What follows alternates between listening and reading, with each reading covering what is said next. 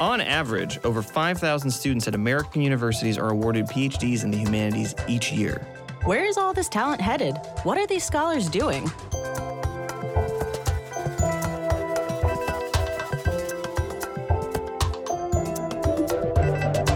Hello and welcome. You're listening to Careers in the Public Humanities, a podcast that explores the range of careers beyond academia. Each episode will interview a person who's put their degree to use in innovative ways within cultural institutions, in digital and media production, in state or federal agencies, and other literary and cultural publics, in hopes of inspiring other humanities scholars to broaden the view of their career possibilities. This podcast is produced by English PhD students and alumni from the University of Rhode Island and has been made possible by Humanities at Large, a URI initiative funded by the National Endowment for the Humanities Next Generation PhD Grant Program. Welcome back. I'm Catherine Winters, and today we are once again in the sound room of the Harrington School of Communication of Media to speak with Careers in the Public Humanities team for a roundtable discussion about public humanities and graduate education in the humanities. Hi, I'm Rachel Boccio. I'm an assistant professor of English at LaGuardia Community College in the City University of New York, and I'm delighted to be back in the sound room in Ranger Hall at the University of Rhode Island. Michele Meek and I began this podcast two years ago as PhD students in English. We were thinking then about meaningful work for PhDs beyond the tenure track and how university doctoral programs might be restructured to prepare graduate students for careers outside the academy. Now we're back, both in tenure track positions, so this opens up new perspectives. Hi, I'm Michele Meek, and as Rachel just said, we started this podcast together when we were PhD students at the University of Rhode Island. I am currently an assistant professor in communication studies at Bridgewater State University in Massachusetts, uh, but I also am a writer, filmmaker, and entrepreneur, and I recently gave a TEDx talk why we're confused about consent rewriting our stories of seduction, which you can see on YouTube. So I'm Ryan Engley. I've been on this podcast before. You've heard my voice. It was probably in the introduction. I will be leaving Rhode Island for a tenure track job uh, in the media studies department of Pomona College in Southern California. And I just got this job in uh, December, I think. Um, so this is it's all very new. I, I have very little insight about what it's going to be like because I'm not there. I have new faculty orientation next week, actually on Monday from when we're recording right now. But I also do uh, podcasts um, on my own. So, like Michele, I have a, a creative personal endeavor that is attached to my uh, scholarly work. So I think that still fits within the original vision of this podcast, which was to look at things that was uh, work beyond strict uh, tenure track stuff. Uh, I'm Michael Landreth, and I am still in the process of earning my PhD here. I'm a second year PhD student at the University of Rhode Island, and I am going to be coming on and helping out with the podcast as uh, Ryan moves on, and as we know that Michele and Rachel have also moved on. So uh, I'm hoping to just sort of step in and, and pick up some of that slack and uh, keep this thing going. Great. To start off our discussion, I just want to think about before Ryan and I were even really formally involved in this and just played voices for the intro, two years out from the creation of this podcast, what does the public humanities mean? One thing that I've liked, I'll just, this is about the podcast in general, is we've asked this question to pretty much everybody on here, and most of the people really don't like the term. Mm-hmm. I find that fascinating and but for like productive reasons they don't like it and i think i think it was who was it that i was it elizabeth elizabeth francis? francis yeah who said and i think that she had had a really nice gloss on this which is that it should almost like the term should almost be treated as an uh, as an oxymoron because the work in the humanities should already always already be public, and I think that that's a pretty good place to start. And that doing this podcast has and and kind of growing and to understand that idea has affected my scholarship and the way that I write and the way that I want to try to make myself understood is that like like I there are you know it's specialist uh, languages and discourses and things that I'm interested in in psychoanalytic theory and television studies, media studies, media theory, whatever. But I want that to be accessible to people who don't have an advanced degree in it, and I think that that's something that this podcast has uh, kind of helped me to come to realize. And and I think it starts with the with that phrase, public humanities, and the idea that the humanities should all already be in the public. So I'm thinking two things, sure. right? So, like for example, the work that I'm thinking about my, the, the interview that I did with Dr. James Golden at the Mark Twain House and Museum, and mm. he's a scholar. You know, he's an historian by training mm. and and a PhD, and you know, but the work that he's doing is public facing in a different kind of way, yeah, right? Because he's sure. speaking to a general audience, mm-hmm. and I think that one of the you know maybe the problems that a that a term like public humanities can actually gloss over and make difficult is that when you have a tenure track position and you mm-hmm. have requirements for you know publication it, it, you know in in in journals that are going to mm-hmm. sort of count right mm-hmm, like mm-hmm. toward your promotion and reappointment you know you you that that work has to speak to a really specialized disciplinary audience if it's going to be published in academic journals. Mm-hmm. And so I guess there's a couple of things, right? Like we can talk about like how you know, if if your ambition is to do work that speaks to wider audiences, mm-hmm. how does that work get recognized as as academic work? I think that's these are real yeah. questions, especially yeah. as people, you know, are juggling so much, right? They're juggling teaching and mm-hmm. service mm. and family responsibilities. Like we, you know, and then you have these scholarly you know responsibilities that you have to publish like it becomes like it's a nice thing to say i mm-hmm. want my work to matter for mm-hmm. many many for lots of publics but when you're when that's not going to count yeah right I think for me, part of it is trying to understand why academia would want to keep the public out, and that's why mm-hmm. I think I struggle with it a little bit. I appreciate the way you put it of they these people haven't read all the texts that I've read, but it's also how often do you even get to speak to another scholar who's actually read all the texts that you've read?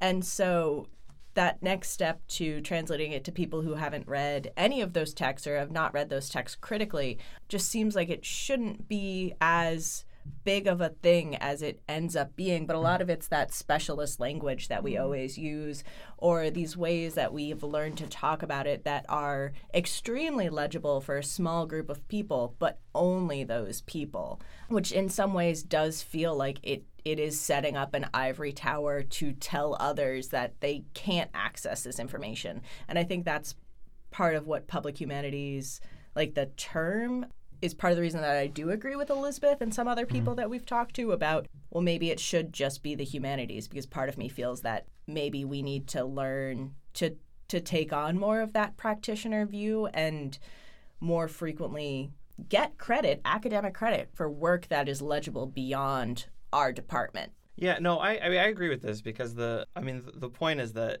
and I mean I think this is a point a lot of people have said in this podcast is that this isn't a private language. I, I think that like there there's a difference between yes there are there are specialist publications and that you know there are scholars whatever but like the the work that we do is not private because when we have when it is private it seems like we do nothing it seems like we have no impact, and the people who have impact, and this is not a slam on STEM, but like actual, but like technology and things come out of that mm-hmm. that the that people can use, and it seems like that's the quote useful part of the university. And then we have other people who are you know speaking only to each other forever about very specific and particular things that don't matter to other other folks. And I think that even if the term is is a problem, I think that I actually think that's good. If if the if the point is we need this term as like rocket boosters on a rocket to like to put to move from public humanities as in like humanities facing more toward publics like uh, even specialist journals like endeavoring to appeal to even like a like a wider audience and just an adjacent one not to like people who would buy entertainment weekly you know but it could like there, there there is a there is a wider public that would be interested in those ideas, and that's really what I think it is that we do. Is I think we do ideas, and that and that to me has always been the most exciting part about this. I I agree, but the problem with us talking just to each other is that we're how do we make affect how do we affect change in the world at large mm-hmm. and I, I, think that most of us went into academia because we cared about ideas and we cared about sharing them and and i think that one of the problems with just you know one of the things with academic publishing for instance i mean in some cases these books take an enormous amount of work and get read by very few mm-hmm. people and I can't help but wonder what is the point? And it, it just seems that that's a lot of work in my estimation, a lot of effort and mm-hmm. thought and time that really goes unrecognized. Yeah. But Michele, um, and it's sort of a scam that a lot of academics have kind of bought into. Mm-hmm. And I know that many of us are sort of trapped in a system where you need that for tenure, so you don't question it. But I mean, there should be some pushing back on that as the system. I mean, I, I feel very fortunate to be somewhere where, you know, if I do something that is for a mainstream audience, it counts uh, because that is something that's going to have value in the world. I'm interested in what Ryan was saying about the way he was framing public by bringing up the word private, which is one way to think about yeah. it, right? The opposite of private. Um, right. But I'm also like thinking about what you just said as the reason, I think you said many of us or come into the academy maybe you said about like being interested in ideas and wanting to affect change wasn't there something like that mm-hmm. so yeah, i just want to yeah. I, i'm curious about that right i'm curious if that's the reason most people enter let's say phd programs in english so and so i just want to pivot for a second to what Ryan was saying and like this notion of like the importance of not being in our like private ivory tower. I think we all seem to have an agreement about that, particularly at this moment, right, where there's this all this anti-intellectualism mm-hmm. and there's mm-hmm. like, you know, lots of we see this very much around science, but it's it's just true about intellectualism in general. It seems that there is and, and kind of even elevated discourse that there's like a role for uh, academics and intellectuals to play in the public sphere that kind of stands up for a certain kind of knowledge and, and you know mm-hmm. and, and knowledge communication but I also think that people enter PhD programs because they're interested in intellectual rigor and they're actually interested in like the boundaries of what we can imagine. And that is is maybe like really hard to make public. Mm-hmm. And so then I wonder what does public mean in that context? And I and so in that context, maybe it means thinking about the public impacts of like that the kind of knowledge that is born of that sort of rigor. I mean, I don't want to like I don't think we should pretend that all of the work we do like is accessible to I, I mean I'm going to be the elitist in the room, no, maybe. No, no, but like, do we want to say that that what we do in the academy is essentially and should be open to and appealing and impactful? Like, how wide are we drawing these publics? There's two things that I'm thinking of with what you're saying. Um, one is so I work on the the book. Where are we with the print book, and where will it go? And so my work is like always inherently really accessible to people once I explain it to them. Yes. Like they all look at me very confused when I say interdiegetic interaction in multimodal narrative. But when I say like reading characters in books with pictures, they're like, oh, I got you. um, but I, I spent a lot of time trying to figure out how to talk about that with people because I have always felt that it's really important. And it, and it is a dialogue people can engage with. I like to just ask strangers sometimes, like, what do you think a book is? Um, and I don't agree with any of their definitions, but it is like a conversation I can engage with. So I think it also has to do with well, are they going to give you a brilliant new idea or are they going to engage in the way that you might engage with another scholar on the topic? No, but like you can engage with them at some level, I think. Sure. When I read an academic book, there's basically, I mean, and this this is reductive, but like uh, there, there are two different kinds. One uh, one kind I think is, is like a tip of the tongue book, mm. where I haven't read anything necessarily that I haven't read before, but it's put in a way that I, I hadn't thought of and that's really clarifying for me about something. And then the second one is the the new idea which it is it is it pushes me and it is it is completely new stuff. It like it pushes the field or it's just something i haven't seen before. One of those models i think the tip of the tongue model i think that could that's that's a portion of our work that could be very yeah. publicly accessible. The other one i think and i do like uh, like rachel said i do think there's value in that in the, the new idea in the the specialist thing before it can be proliferated yeah. in the tip of the tongue. I think it does yeah. need to be the. new. So I, I think yeah. anyway, I do think there's that kind of middle space there. To speak to that though, I was talking recently about how to frame my dissertation, and one of my committee members was like, "Well, it could be like a detective novel." And they were like, you're dropping crumbs till you finally get to the full culmination of your idea. And to some extent, I wonder if maybe that's a, a, different way to talk about that pushing the boundaries of knowledge. Because most people who start it don't just have that eureka moment in the bathtub. Most people who are pushing the boundaries of knowledge mm-hmm. are in some way following the crumbs of things they've picked up, whether those are questions that nobody else has seemed to grapple with, or whether that's ideas that other people have had that you then put together. And I think it's also a matter of, you know, I would never have thought to myself, like, oh, a dissertation is like a detective novel. But it was just like reframing it that way could be another way of thinking about the work that we're doing and how do you draw someone through it? I think that you know, I think that it's true that there's definitely conversations that can be had on a you know in a within a discipline or in an interdisciplinary kind of way among academics. Um, and i think that you know when you read someone like judith butler for instance i think that it can be very difficult to read her texts as just a lay person who has isn't prepared to kind of get through a text like that. But that said her texts also have a great impact on the world. So I guess Gender that's Trouble was kind a of. Like we, for, we right, forget that. Right. So I mean, people people will when there's something that's making some significant shift, I think people will gravitate towards it.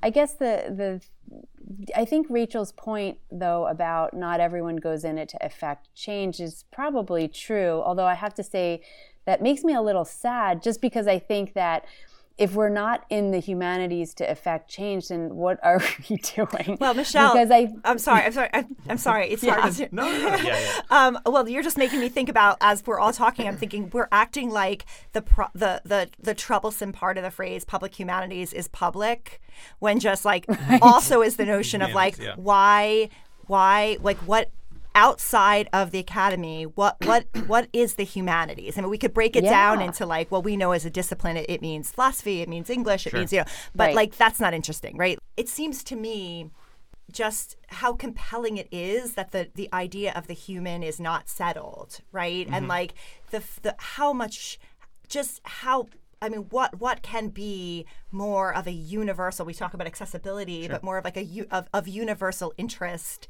than and importance than sort of what is the human, right? And and and just kind of it, the more you know the more we pull in a, a variety of human experience and trying to like grapple with that question um, and and recognizing that the ideas the ideas of self and human and, and being human within a humanity change over time how we all think about that especially now as we're like maybe facing you know kind of existential all these existential terrors as well as you know a move a move into AI and and like a you know the, the, just the idea of a digital humanities right? Like we're all really seeped into this digital world in many ways that we're just novices at thinking about and how this is changing who we are.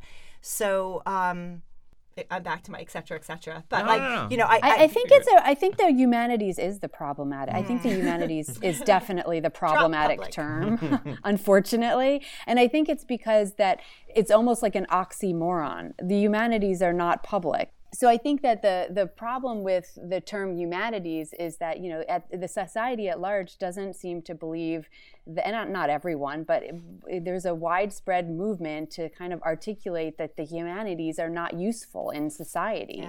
And so in that sense it feels more important than ever to for all of us to articulate how our work is relevant mm-hmm. in the public arena because if we continue doing our little thing and, and being and i'm not saying anyone here is but i'm saying just you know if we if we put ourselves in that ivory tower and we just write to each other mm-hmm. we are never going to be able to make the kind of change that shows how valuable the humanities are within the society And if, it might not just be audience, Michele. Like it is audience. Like we have to mm-hmm. like the writing to, but it's also the writing about, right? So we all have those moments when you know we're starting out and we have ideas and we get that like professor that says like the so what question like that terrible question you're like wait there's supposed to be a reason? There's supposed my God. and you know a lot of times the answer to the so what question is disciplinary right? That you mm-hmm. can argue that this is important because you know it's moving the discipline in a certain direction. But i agree with you. There is an urgency i think to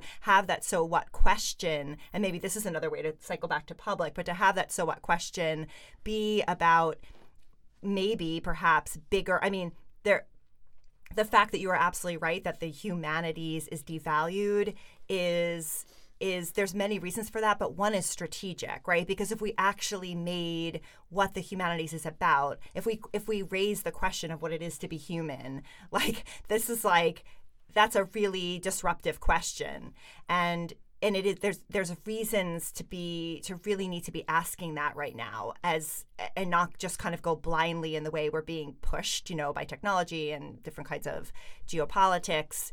And so maybe that's another way of thinking about the work we do if we identify it all as public humanities scholars mm-hmm. right is to not just be thinking about is this like to be thinking is this accessible to wider publics but also is the so what question of value to the public mm-hmm. you know whether the public ever sits in on our talk or not mm-hmm. like are we asking questions that has have value in a wider public and to be human that question really has something to do with um, you know, to being being human is is not just about scientifically being human as opposed to machines, but about what is what is the meaning we make in our world and in our lives, and how do we, uh, you know, how do we interpret what we do and what's happening around us? And how do we want to be? What do we aspire to? You know and i think that that's something that we can find in the humanities and in these kinds of conversations, which are essential and vital to uh, not just a, a, future a human race, but a maybe yeah better, you know, future human race. We could probably talk about this for two solid hours. so I, I'm going to just move us this is a kind of quick question. I just want to think about how has our understanding of public humanities and also as understanding public humanities, the humanities changed in these two years that we've had this podcast. For me, it's definitely trying to understand what the public humanities can be in a much wider way because coming into it it's like yeah people who work at museums and that's not that th- that is public humanities it's really important public humanities but it's not only that mm-hmm. it's not just those people yeah, no, well, I, I like that, and sort of um, going off of what like Michele had just said, uh, I, I think that it, it, also raises the question of, of like what should the university be for? Mm. And like I think it, it, gets to and and that that's something that's changed for me in the two years we've been doing this. Is I thought yeah, public humanities. That's a very that's like a, it's a nominalist question. I'm gonna like, but I, I think it's grown to like it's a very universal thing that is like what should even be the point of the university because like I mean school in America is public school at least is set up Uh, basically the same way it was when people were just going to go work into the factory in their town is like you know why do you listen to the teacher in high school? Well because usually he right we'll go back to that he stands up and you sit down and he's your foreman and you're being taught how to you know so like so you learn nothing so much as how to answer to authority. And then like what's the university? Well because there's going to be people who are going to be educated to work for the aristocracy or whatever. And that's kind of like the structure like the bones of that model we still have. And I think we're all in like in the question in the conversation we've just had we're all pushing against that like as much as we can. So i think that that's that for me has been like the biggest change is that like this this podcast and thinking this question has opened up for me like what the the point of the university is. Well i would I'm, I'm, thinking two things in response to that ryan. Sure. i mean in a in a very kind of narrow sense michele and i began this podcast asking questions about the doctoral program in, mm-hmm. in you know it, it, looking at data to and, and, and taking and recognizing that how few PhD students, particularly in English, but you know across the humanities, actually land in tenure track positions. Mm-hmm. Looking at what other work they that that those people then in fact are doing, mm-hmm. right, and how doctoral programs might be restructured to to prepare students for that. So there's not this like gap, like mm-hmm. this like kind of void, right? Like that we're actually training students for uh, doctoral candidates for the positions that they may may very well find themselves in, mm-hmm. right? And so I don't, I, I think that being that our podcast is called Careers in the Public Humanities, mm-hmm. like that, that's been a thread all the way through, looking mm-hmm. at people doing different kinds of careers and trying to think about the relationship between doctoral training and and those careers. That's one way to say like, what does the university right, do? Why right? does the university? Why does yeah, it exist? Yeah, yeah, um, and and what what you know what what do we want it to do mm-hmm. you know how, how can it align with the vision of public humanities that we have but the other part of your question which is the more interesting one right which is to say like you know how can through our scholarship but in also through our teaching through documents like a syllabus mm-hmm. right do we kind of begin to maybe disrupt the the kind of human person and human relations mm. that our very capitalist Sure. Yeah, yeah. oriented, you know, um, educational system has produced, right? So I I do work in the 19th century and that whole common school movement, right? That we that has produced the education system we have today with all of its inequalities, right? Um, and there's this is a very complicated thing that extends the scope of, of our conversation here, but the university, but also education, you know, kind of the whole kit and caboodle, K twelve, you know, primary, secondary, advanced academic education is um, has a role in in just continuing that or in disrupting that. Right. Right. I, I I guess I just would add that I feel like the attack on the humanities has continued and um, maybe gotten a little worse in the last couple of years. And so I think, you know, I mean, I don't know if you saw the article about there's a college that's thinking about getting rid of all of their, I'll look up what, what Just it one was, but Yeah. Right. that's, um, yeah. you know, it, it's just kind of a little bit alarming when you know how important this kind of work is, not for just us as faculty, but uh, for the students themselves and how much they get out of these kinds of classes. And, you know, if I see one more study about the return on investment of college, like I just think I might puke because the, the fact is that it's not just mm-hmm. how much money you make after you graduate. It's also you know how happy you are how much of a, a, a committed citizen in the world are you? You know what what is your impact on society and how do you see yourself fitting into the your, your local community and mm-hmm. your global community?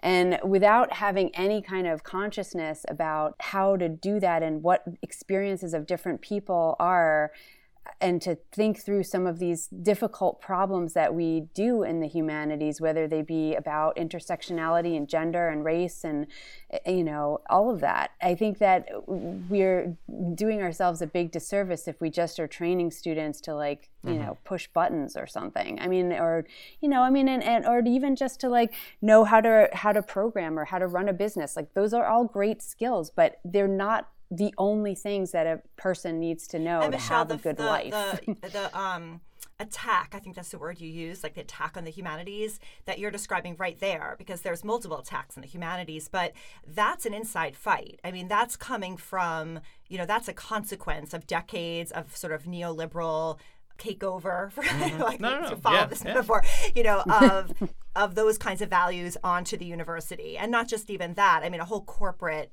structure that then decides, right, that when thing when when when two things, right, that when there are disciplines that don't maybe uh, can't can't prove the kind of same entrepreneurial or, or like Sure. same kind of you know economic return on investment there's a lack of interest then in those disciplines. But also those are disciplines are more likely to disrupt right the the kind of capitalist ideology that's underlying so I really it doesn't think, just continue. yeah, I think what's it's already it- there. there is a, Yeah. val- Mhm, a, a, a kind of value system, and it's not new, but it's accelerating or it's certainly entrenching. mm-hmm.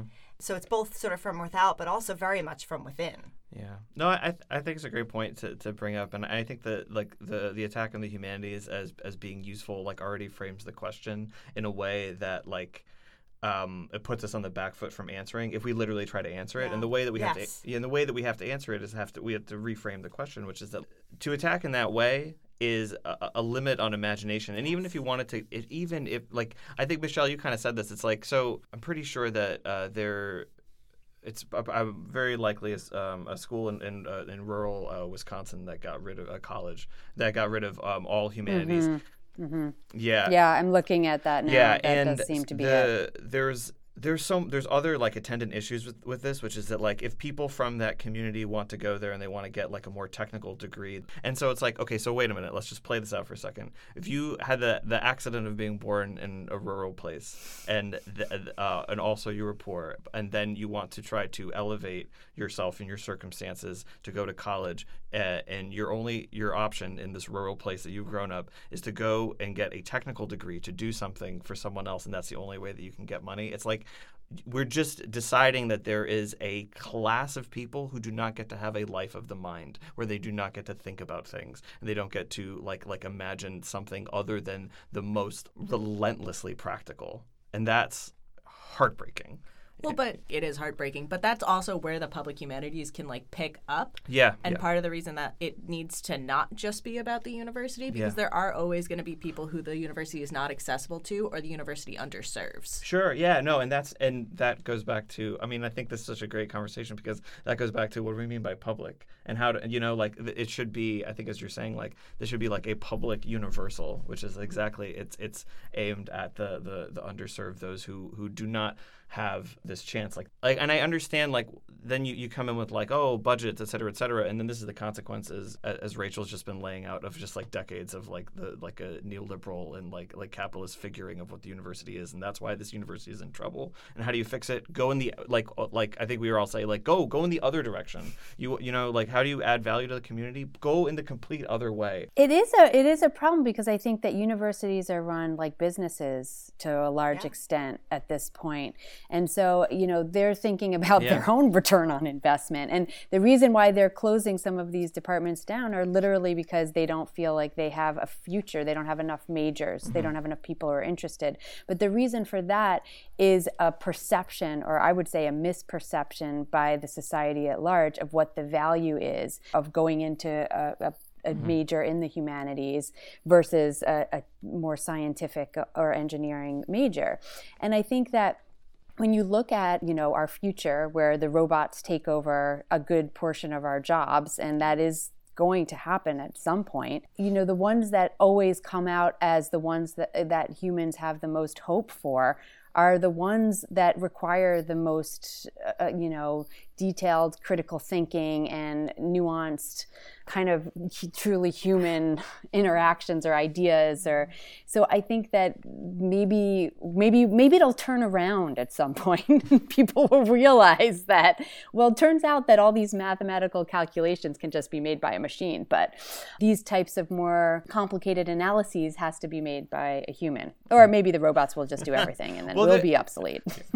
Not just the just not just the general, yeah. humanities Well, but humans Yeah, the ma- yeah. There's a, well, there's a creative thing that that you're getting at, and th- there's also, and I mean, even to again to to delve into the more practical uh, part of this uh, of this attack, like there, I, I don't know how long ago it was that there was a um, a like a a global jobs report asking CEOs what they look for and new and it what they said is like well we need someone who can write well and speak well and can do research and can Think. can think across like a variety of different global c- contexts and you don't need a business degree to do that. Any degree in the humanities teaches you those things. And it's like okay if you want like how does the university combat the narrative if that's like the underlying question here? I don't know. I, i'm always wary of like giving into the argument like a little bit because i think you, you cut yourself at the legs. But i mean i do think there's a way of uh, a university or an english department saying not major in english because you'll read these things or do this but like you will acquire these skills and these skills are very like they're very important and again like i i, I think that that's But it's st- yeah. you're still you're still saying like the the that the that the kind of that useful like Yeah. what is Yeah, yeah, useful exactly. Right? right. so the You're useful right. metrics You're and I think Yeah. that like I mean look I mean there's like we college ought to be useful Mm-hmm. right? It also it should help you move up in like the economic you know ladder. You should you should expect that it's going to uh, uh, give you uh, certain career opportunities. And and we know research shows that it does Mm-hmm. right? That like going to college is is even still that's Yes, why all yeah. these that's why all these rich people paid for their kids to Yeah. like, to steal yeah like, and even just if, exactly That's how important it is. No, I actually don't think that's why. No, think of course, just but that, about but it, but no, you're right. I mean, like, that's a total side conversation, but uh, because that's this is definitely that's definitely a thing. Uh, it's like the difference between wealth and status, right? You know, you, you have to acquire status, you, mm-hmm. you know, where you like you can obtain wealth, but like, but even still, like, if there was no value to to to college, like, or especially like humanities or whatever, then like they wouldn't have spent millions of dollars to steal their kids right but it. it's not Yeah. it's, i mean even just to get away from the, the the college you know more elite college and university i mean more than half the undergraduates in this country more than half attend community colleges Yeah. and they I, i'm not going to throw out incorrect numbers here but i mean the the, the statistics are very clear that an, just an associate's degree, degree alone right that, that you move forward and, and and you see lots of more wealth accumulation. So over time. So i um, I mean, there's a tremendous benefit, like economic benefits to going to college, and there's benefits to all of these majors. But at the same time, we can acknowledge the importance of usefulness mm-hmm. in those contexts, Yeah. and then get back to what Michele was saying, also, right? That there's um, there are fundamental questions that we need to be asking mm-hmm. for survival, for for our ability to thrive. I mean, the the idea of, of what is human is is again not fixed, and we mm-hmm. know it's going to change. It's it's going to change rapidly because of our technology, and we have to be asking these questions, not just at at elite schools. We have to be mm-hmm. asking them at community colleges and we do we do ask them right we mm-hmm. ask them in in in robust humanities departments and so i i think that's a different kind of usefulness mm. No, agreed. I think that's a great, great way of putting it. So, as we were talking about this, one of the things that came up was why this podcast originally started and thinking about graduate education and, and should we only be training for the tenure track. And funny enough, everyone who is in this roundtable right now who has graduated with their PhD or will do so very shortly has achieved a tenure track position, which, first of all, is kind of rare to have three people to have all gone and done that. Um, without huge gaps between graduation and getting that job. So, first of all, congratulations to the three of you. Um, Michele, I'm looking at your picture. You can't see me. But you're you're being thanked though, like in, in the eyes. so um, yeah. So, I just, yeah, yeah, yeah. I want to think a little bit about how this how this changes the conversation in this room. So, like, how do you engage with the public humanities within the tenure track? How does the work at the university potentially engage broader communities, or do you have to go outside of your normal job duties to do that? And then, how does it? How does public humanities and work in the public humanities affect a job search? I can I can start. For me, so I don't I, I don't literally know because as I said, I have new faculty orientation next week. But when I was on my interview, when I was meeting with the dean and the president of uh, Pomona College, they both have backgrounds it, like Gabby, if you're listening, who the president of Pomona College is a civil rights hero. Like she was uh, at NYU and she set up a prison to university like like pipeline like program like also like getting people to uh, prisoners like released to go to college and get a degree and she's doing like a similar thing at Pomona. It's just like wonderful and that's a thing. I think they call it like an inside out program where students like undergraduate can actually actually meet with prisoners who are ta- who you know are the incarcerated I should say take classes with them and you know whatever and and, and that's so that's very it's a very public facing uh, university Well, I mean, I, as far as the work I'm doing now, I have the great, great fortune of teaching at LaGuardia Community College in Queens, New York, which is the most diverse um, Yes. neighborhood or Yeah. region or I'm just going to say on planet Earth. I think that's true. and so it's really just incredible to be there. And um, it, I mean, and to some degree, all, I think all the teaching that, the teaching is just a humanist endeavor, right? So it's like we all kind of feel like we're doing you know important work in the classroom and work that that is pu- i mean public facing. I mean it just it just takes on a different a different sort of quality there. And i teach i have been teaching largely composition classes and um, we've actually been working on the is- thinking through issues of education equity. That's been a, a major theme of the course. And so all of these all of these topics you know pertain to the conversations we're having here. But i just think I'm starting to think through. So this is like a very nascent idea, and I don't know that I speak about it coherently, but I've been starting to, over the course of the year, teaching these composition classes, beginning to think about the connection between that academic work of of composing, like essays of uh, like the kind of academic project that is and and the act of revision and then kind of the broader work of like of human growth right? Like like as you're working together and revising like this this this material piece of you know this material artifact it does mm. seem like there's all, that that that that that there it's more than just a metaphor, mm. right, for like what's also happening as a class or as we're developing a community mm-hmm. or as we're or as we're like growing intellectually that it, it, it it's more than just a metaphor but somehow that that that, that the two have similar problems or, mm. or like in similar i feel more than i have at before that that it's hard to that that my certainly in around teaching Mm-hmm. that the act that the that my job and, and doing the duties of my job is at, at the same time doing anything I could have ever imagined as Mm-hmm. sort of public humanities work. Mm. Oh, so I'm trying to think of what I can add here. But I think that for for me, I'm coming at it from a couple different angles in terms of how I'm tying the public humanities or whatever we want to call it into the work that I do.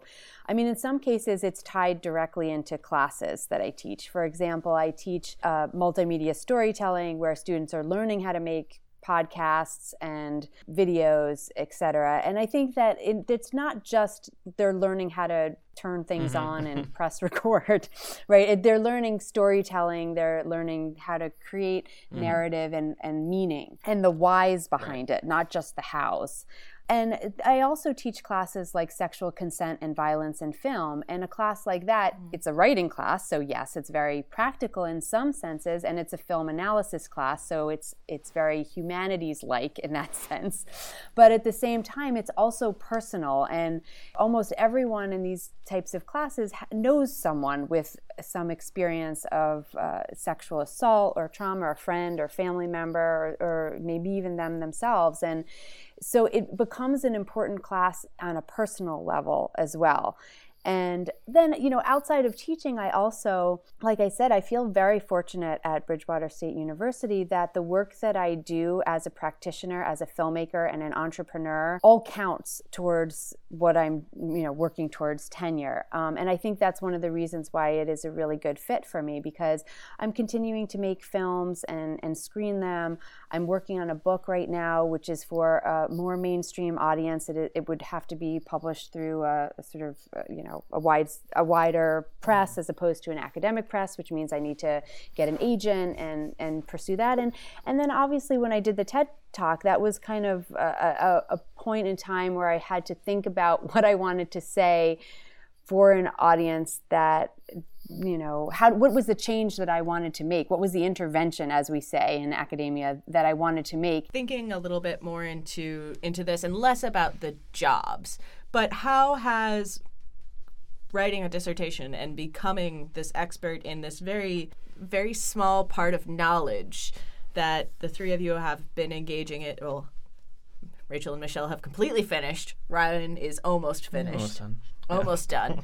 Um, how has that affected the work that you want to do with the public and, and the work that you've very explicitly done in the public humanities, and then also just the conception of being a public intellectual? You know, Catherine, I've just been thinking recently about that, uh, something like that, which is, um, I- I think that uh, it's come to my awareness, you know, recently that I just, I don't think about things like most people I know. And that wasn't always true, right? It wasn't. There's nothing like, believe me, nothing, you know, special about me in any kind of way. It's like I, there, I never stood out. I didn't, I wasn't in the gifted and talented program. Like there's like, I'm not a rock star, but something changed, and I can, I, and if I try to think about when it happened, it was the process of writing that dissertation, mm. and it was the, it was the couple of years of doing a whole, a different kind of thinking and that just made me an intellectual. Mm-hmm. And I, I, I can't like point to the moment but like i was doing good in school you know like i'm putting this in quotes all the way through multiple graduate programs i have several graduate degrees and i was i was i just did school well you know like i knew how to do school well which is very different than being an intellectual. And so I think, you know, when I was doing that dissertation, it felt really narrow. It felt like this thing, like this like deep knowledge that would like not really apply to, uh, you know, that would that would possibly produce an academic book that would possibly land me a job, but that you know wasn't wasn't really applicable broadly and what i've discovered instead is it has completely changed me and we know we know like this is like actually there's a neuroscience explanation for this right? Like but like i'm like literally a different person and for that level of of deep inquiry and like cross you know like and and i guess One of the things that I think you're saying is that basically one cannot be truly be an intellectual and therefore a public intellectual without that process of trying to really have that extremely deep knowledge about a really yeah narrow so i guess that's it when we used to begin the podcast we would ask like we would we would ask people like how do you use your dissertation or like mm. how does your dissertation apply and like when i was asking that question i wasn't imagining myself a year out of my dissertation like I, I feel like my dissertation itself, like the five, like I don't know how I use that. I don't know if I'll ever use Yeah, that. yeah. But I came out of seven years of doctoral training a different person, and I use it in every single way. You know, I just, I, I, it like, this is like I, I can't even I, I can't even like I'm just an entirely different person. And I think now that the, that that's a different question that's a I didn't understand that as I was asking the mm. question I think that's a great answer. I think it, it, it, uh, yeah, I absolutely would echo a lot of what you're saying. And I, for me personally, because I'm also making films and, and writing, I, I would say that it changed how I saw the work that I was viewing and then how I wanted to interact with that work as a scholar, but also how I wanted to interact with work as an actual practitioner making films. And so I, I think that I never could have had the kind of depth in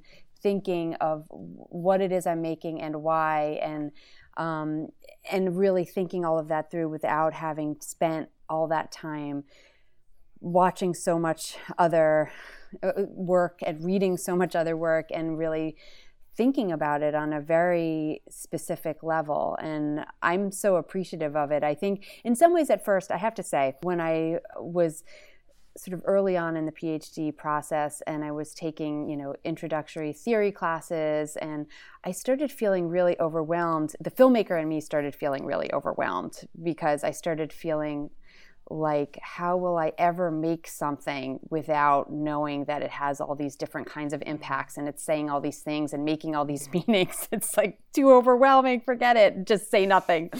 And then at a certain point I I was able to kind of turn that corner and it changed how I would make something and what I wanted to say with that thing and what the purpose was.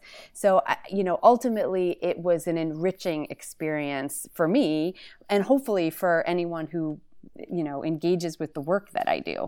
to to echo both statements uh, uh, by uh, Michele and Rachel, which I thought were lovely. Uh, that my again the thinking through. I I just in your actually Rachel, what you were saying, I, I, I was reminded that I'm sure a lot a lot of people have seen and probably in this room the like the very famous David Foster Wallace commencement speech at Kenyon College. This is water, where he he goes through that like a university education. uh, He what he says it it doesn't teach you how to think. You already know how to think, but what it does is it shows you what to think about and how to think about it and that is it's like a it's like another level. I think i always think that that's really really nice. But so for for me where i think that's come up is uh and i'm not going to name it because the point is this is not self-promotion but with my the podcast that i do uh, with a friend of mine from university of vermont um, i get like an email or two a week from a listener who's not part of the university who stumbled on our podcasts looking for some sort of like i don't know uh, leftist philosophical theoretical thing, and I have no idea that they would like that there was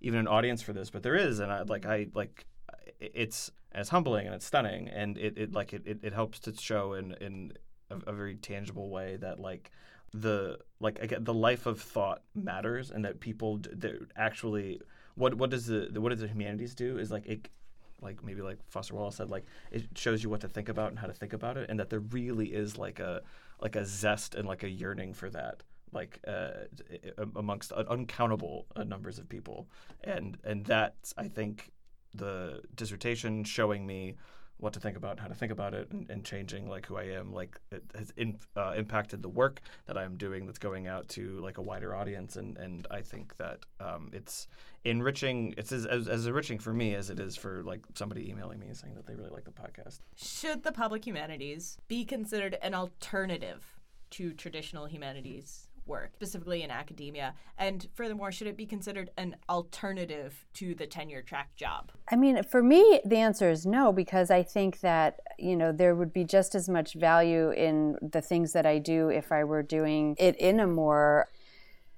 either nonprofit or corporate space. I think that I would still be doing a lot of the same things. It just would not be at a university.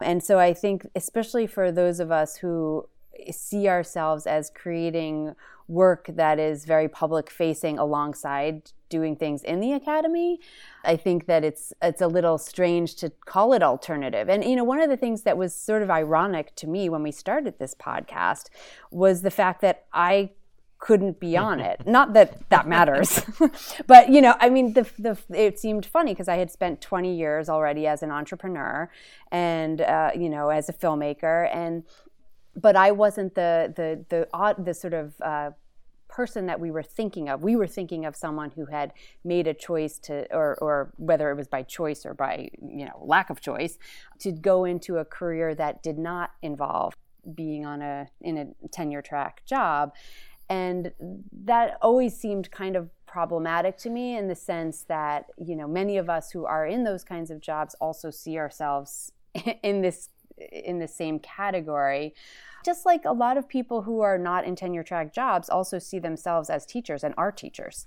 And sometimes I guess I just really feel it's it's I mean, you know, a tenure track job is a great job, but there are a lot of great jobs. And the truth is that many of us could probably make more money and be just as happy in other fields. Uh, and so I think that and, and in effect the same amount of change. So I, I, I personally have never felt like that was the only option for me and i think that was extremely liberating and it is liberating um, and i wish that more uh, uh phds could have that feeling not just when they're in the phd program and when they're going on the job market which can be very demoralizing but when they're in their tenure track jobs if they get that because to feel a desperation that you are not qualified to do anything else first of all is untrue and and puts you in a position to frankly be exploited mm-hmm. and so i think that it would be wise for all phd programs to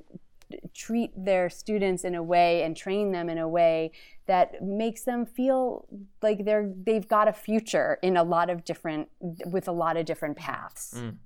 on one hand i would you know, I'm, I'm, I'm inclined to also say no. Like, all right, I'm inclined to say um, no that, that public humanities should not be an alter. You know, mm-hmm. as Michele said, for all of those reasons. Having said that, there's really important scholarship in the humanities that gets done. I'm thinking about Ryan's interview with Paul Erickson. Mm-hmm. That gets done out of outside of the academy. Mm-hmm. That re- that absolutely requires scholars, mm-hmm. right? Trained, you know, ac- trained academics, but it's getting done outside of the academy, and for that reason, that kind of the scholarship that's produced there, uh, you know, it's just the roles of those scholars working outside of the academy mm-hmm. and the mm-hmm. roles of a faculty member within the academy, right? Those are slightly different jobs, and I think that that that that I would. I, would want to see both poss- both sort of institutions mm-hmm you know, uh, be able to thrive. And so, in that sense, I do see a difference in all, between a traditional tenure track academic job and public and, and a scholarly job in a, in a in something that's more publicly, more broadly funded, not particularly university, mm-hmm. and helping graduate students understand those differences and like placing them as alternative to one another well, is interesting. When I was thinking of it, I was thinking more more emphasis on the word alternative. What does it mean for us to consider this an alternative?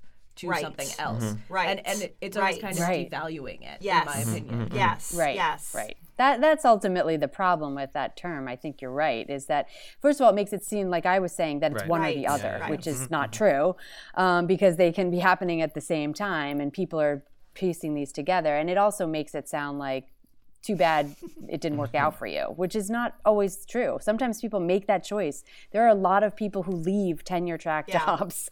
I mean, it's it's not for mm-hmm. everyone, and it shouldn't be, and it doesn't have to be. Um, that said, I do think that we should be funding more tenure track mm-hmm. jobs, and it, the public education system in Massachusetts has been fortunate to sustain a contract that requires 85% of classes are taught by full-time wow. faculty. We need to we need more of that. Does anyone have any closing thoughts? Well, I have a question, which is um, how, how do how do you all see the future of this podcast moving forward? I mean, who yeah, what's what's next? I guess this kind of falls mostly on me right now because Michael and I haven't had a chance to talk about this yet, but I'll I want to see what he thinks after I say this. So, Ryan and I made the decision this year that it it wasn't going to be explicitly PhDs anymore because um, we've we found some very interesting people who earlier on in their career discovered that the they wanted to be working outside of academia and, and never got that PhD, or they got a terminal mm-hmm. degree in a different field. Right. Mm-hmm. Mm-hmm. Um, So so there's that. That's going to be a bit of an expansion of of not hmm. necessarily only looking at people who have PhDs, which also I think is just reflective of the fact that the humanities doesn't have to only be a PhD, and it's also right. This is um, true. I mean, a master's degree. Th- this was something that I was told when I was at University of Vermont. I got my, my master's there, and the uh, the DGS at the time, she, she said to brought everybody together and said like, look, if you want to do PhD study, this is what it is. This is the landscape of things. She said, but also an MA in a lot of ways can be a more flexible degree mm-hmm. than a PhD is. Mm-hmm. It can make you overqualified and underexperienced for things if Yeah. you if you do want to be outside of, of the university. So yeah, so I, I think it's uh, the the putting more emphasis on like what, what a master's degree can do. It's not just like this pointless stepping stone like that. that You really do know something. You really do have some knowledge. Well, I was really- thinking yeah. that before when we were talking about the idea of alternative. I mean, maybe like part of this is like, do we want to? There's a couple possibilities. Do we want to open PhD programs wide and say there's you know we're, we're uh, which is some of the thinking this podcast began with right? Like what are what are what are ways we can restructure phd programs to prepare uh, candidates for you know a broad array of public scholarship right? Yeah. that's one way um, but then the other idea is to say what if we we could also think of phd programs very very narrowly more mm-hmm. narrowly mm-hmm. even right? To say this is a profession this is a pro- pro- we're professionalizing right for the mm-hmm. tenure track. Like we're teaching you the the academy right and how you function in it as a, as a faculty member. Then that master's degree right which is all is an advanced degree and, and and is much more than maybe perhaps a stepping stone. Master's degrees across the humanities become stepping stones for work outside of the academy yeah, that's really right? nice that's put. like another way to think about Yeah. Well, and the other thing that I'm, I'm thinking about is um, even when we were talking about, you know, is it an alternative? I was thinking, well, part of the problem is that so many people come into PhD programs assuming that at the end of the PhD program they will become a professor, and so they close themselves off to these possibilities before even officially matriculating. And when we talked to Paul, it was really enlightening to me because Paul was just like, nope, never wanted it yeah. knew it Yeah, from yeah, the yeah. beginning, but he still went and did the PhD. So part of me also thinks maybe talking to people who don't already explicitly have PhDs is this it open, opens up for people to say like, oh hey, they're just like me and they're doing this thing that's really cool. Like I still want to get the PhD, but then you know I listen to Paul's episode or I listen to um, Dr. James Golden and and think about other things that I could be doing because you know he has some of the same feelings that I have right now, even though I really want to go and do this PhD. And I think that that could be exciting too because in moving away from it being an alternative, we have to the going into the program has to be more than like I want to be a professor. yeah for mm-hmm. sure. Mm-hmm. Mm-hmm. Well, I also think that the irony of it is that you know when I went into the PhD program, I wanted I wanted to do it because I wanted to learn, and you know I did want to pursue a tenure track job, which I did, but I also knew that if that didn't happen or if I decided that wasn't for me, that I had lots of other ways of earning a living and, and mm-hmm. finding fulfillment. So I never felt like that was the only path. It just was one sort of path in the you know sort of the assortment of choices ahead. But the irony of it is, I think that because I had such an array of skills, having been an entrepreneur and filmmaker and you know run online magazines and et cetera it gave me such an advantage actually on the tenure mm-hmm. track job market because I, it was I was able to teach not just theoretical classes about film but also you know classes of actually making media. Mm-hmm. And in the film arena i think one of the reasons why some programs kind of shy away like our program is an english program. So you know the question is well why would you pursue this and then go into a, a film department or communications department? How do you make that leap? Mm-hmm. And and one of the ways you make that leap is by being a pr- practitioner because when you're actually making the media then you have that experience that's different than just thinking about it mm-hmm. If I might speak to this. wait and see and and this is just thinking about Michele's question where I I might specifically have something to think about because if we're thinking about specifically this podcast moving forward, yeah. I think it's really mm-hmm. closely related to to what Rachel is saying. Uh, in terms of remembering that this stuff does get out there, mm-hmm. right? And it's mm-hmm. really easy, I think, to, to wake up in the morning and, and look at your news feed and see just the tumult of that day's you know excrement that that is going that is happening yeah. and it, it feels like this insurmountable wall of socioeconomic values that that uh, that we're up against and that and that we can't possibly overcome and and yet it's easy to feel that way and and overlook some of the successes mm-hmm. that are that are happening in and and that and that you can directly relate to the humanities. Mm-hmm when you think about the kind of social effects that people who are trained in the humanities want to have, it, it's all the same kind of things that young people and, and even and millennials are interested in mm-hmm. socially as well. The problem is that they don't make that connection, right? They don't connect these things that I'm interested in socially connect directly to the work that I the could work do at that, the university. that people from yeah. the humanities sure. do, and so that's how the humanities gets devalued, mm-hmm. not only at mm-hmm. you know the uh, at the uh, university level, but also in in the at the public level, yeah. or what we're calling the public. Yeah. That's why I think efforts like this one are important. Mm-hmm. It mm-hmm. re it sort of re, we have been good at doing some of the public work. What we haven't been good at doing is articulating that work to the public. That in fact, a lot of the things that you are supportive of are things that you need to know are coming directly out of the humanities. And so I, you know, I hope that's what the future of this is. Yeah. Is that. Um, mm-hmm as as uh, Rachel says, these things are getting out there. These ideas are being proliferated. Mm-hmm. It's not easy to see that in our day to day. We have to sort of step back and take a look and see that there is some success out there and that it can be directly tied to efforts like this. And that's why I'm uh, interested in being a part of it. That's great. Mm-hmm. That's great, Michael. That's great. I think that's a lovely place to end our discussion today. Mm-hmm. Um, and I want to again say thank you to everyone for being here, but also I want to again say congratulations to Rachel and Michele and to Ryan. And we're going to miss you like Michael and I will actually miss you, um, but I'm sure our listeners will miss your voices going forward. Maybe we'll have another time to have something like this, but otherwise, we hope that you have success in all of your future endeavors. Oh, thank you. Thank you. Thank you. You've been listening to the Careers in Public Humanities. Join us for our next season starting fall 2019. Feel free to subscribe to our podcast at web.uri.edu slash nextgenphd or find us on iTunes. Look for Careers in Public Humanities.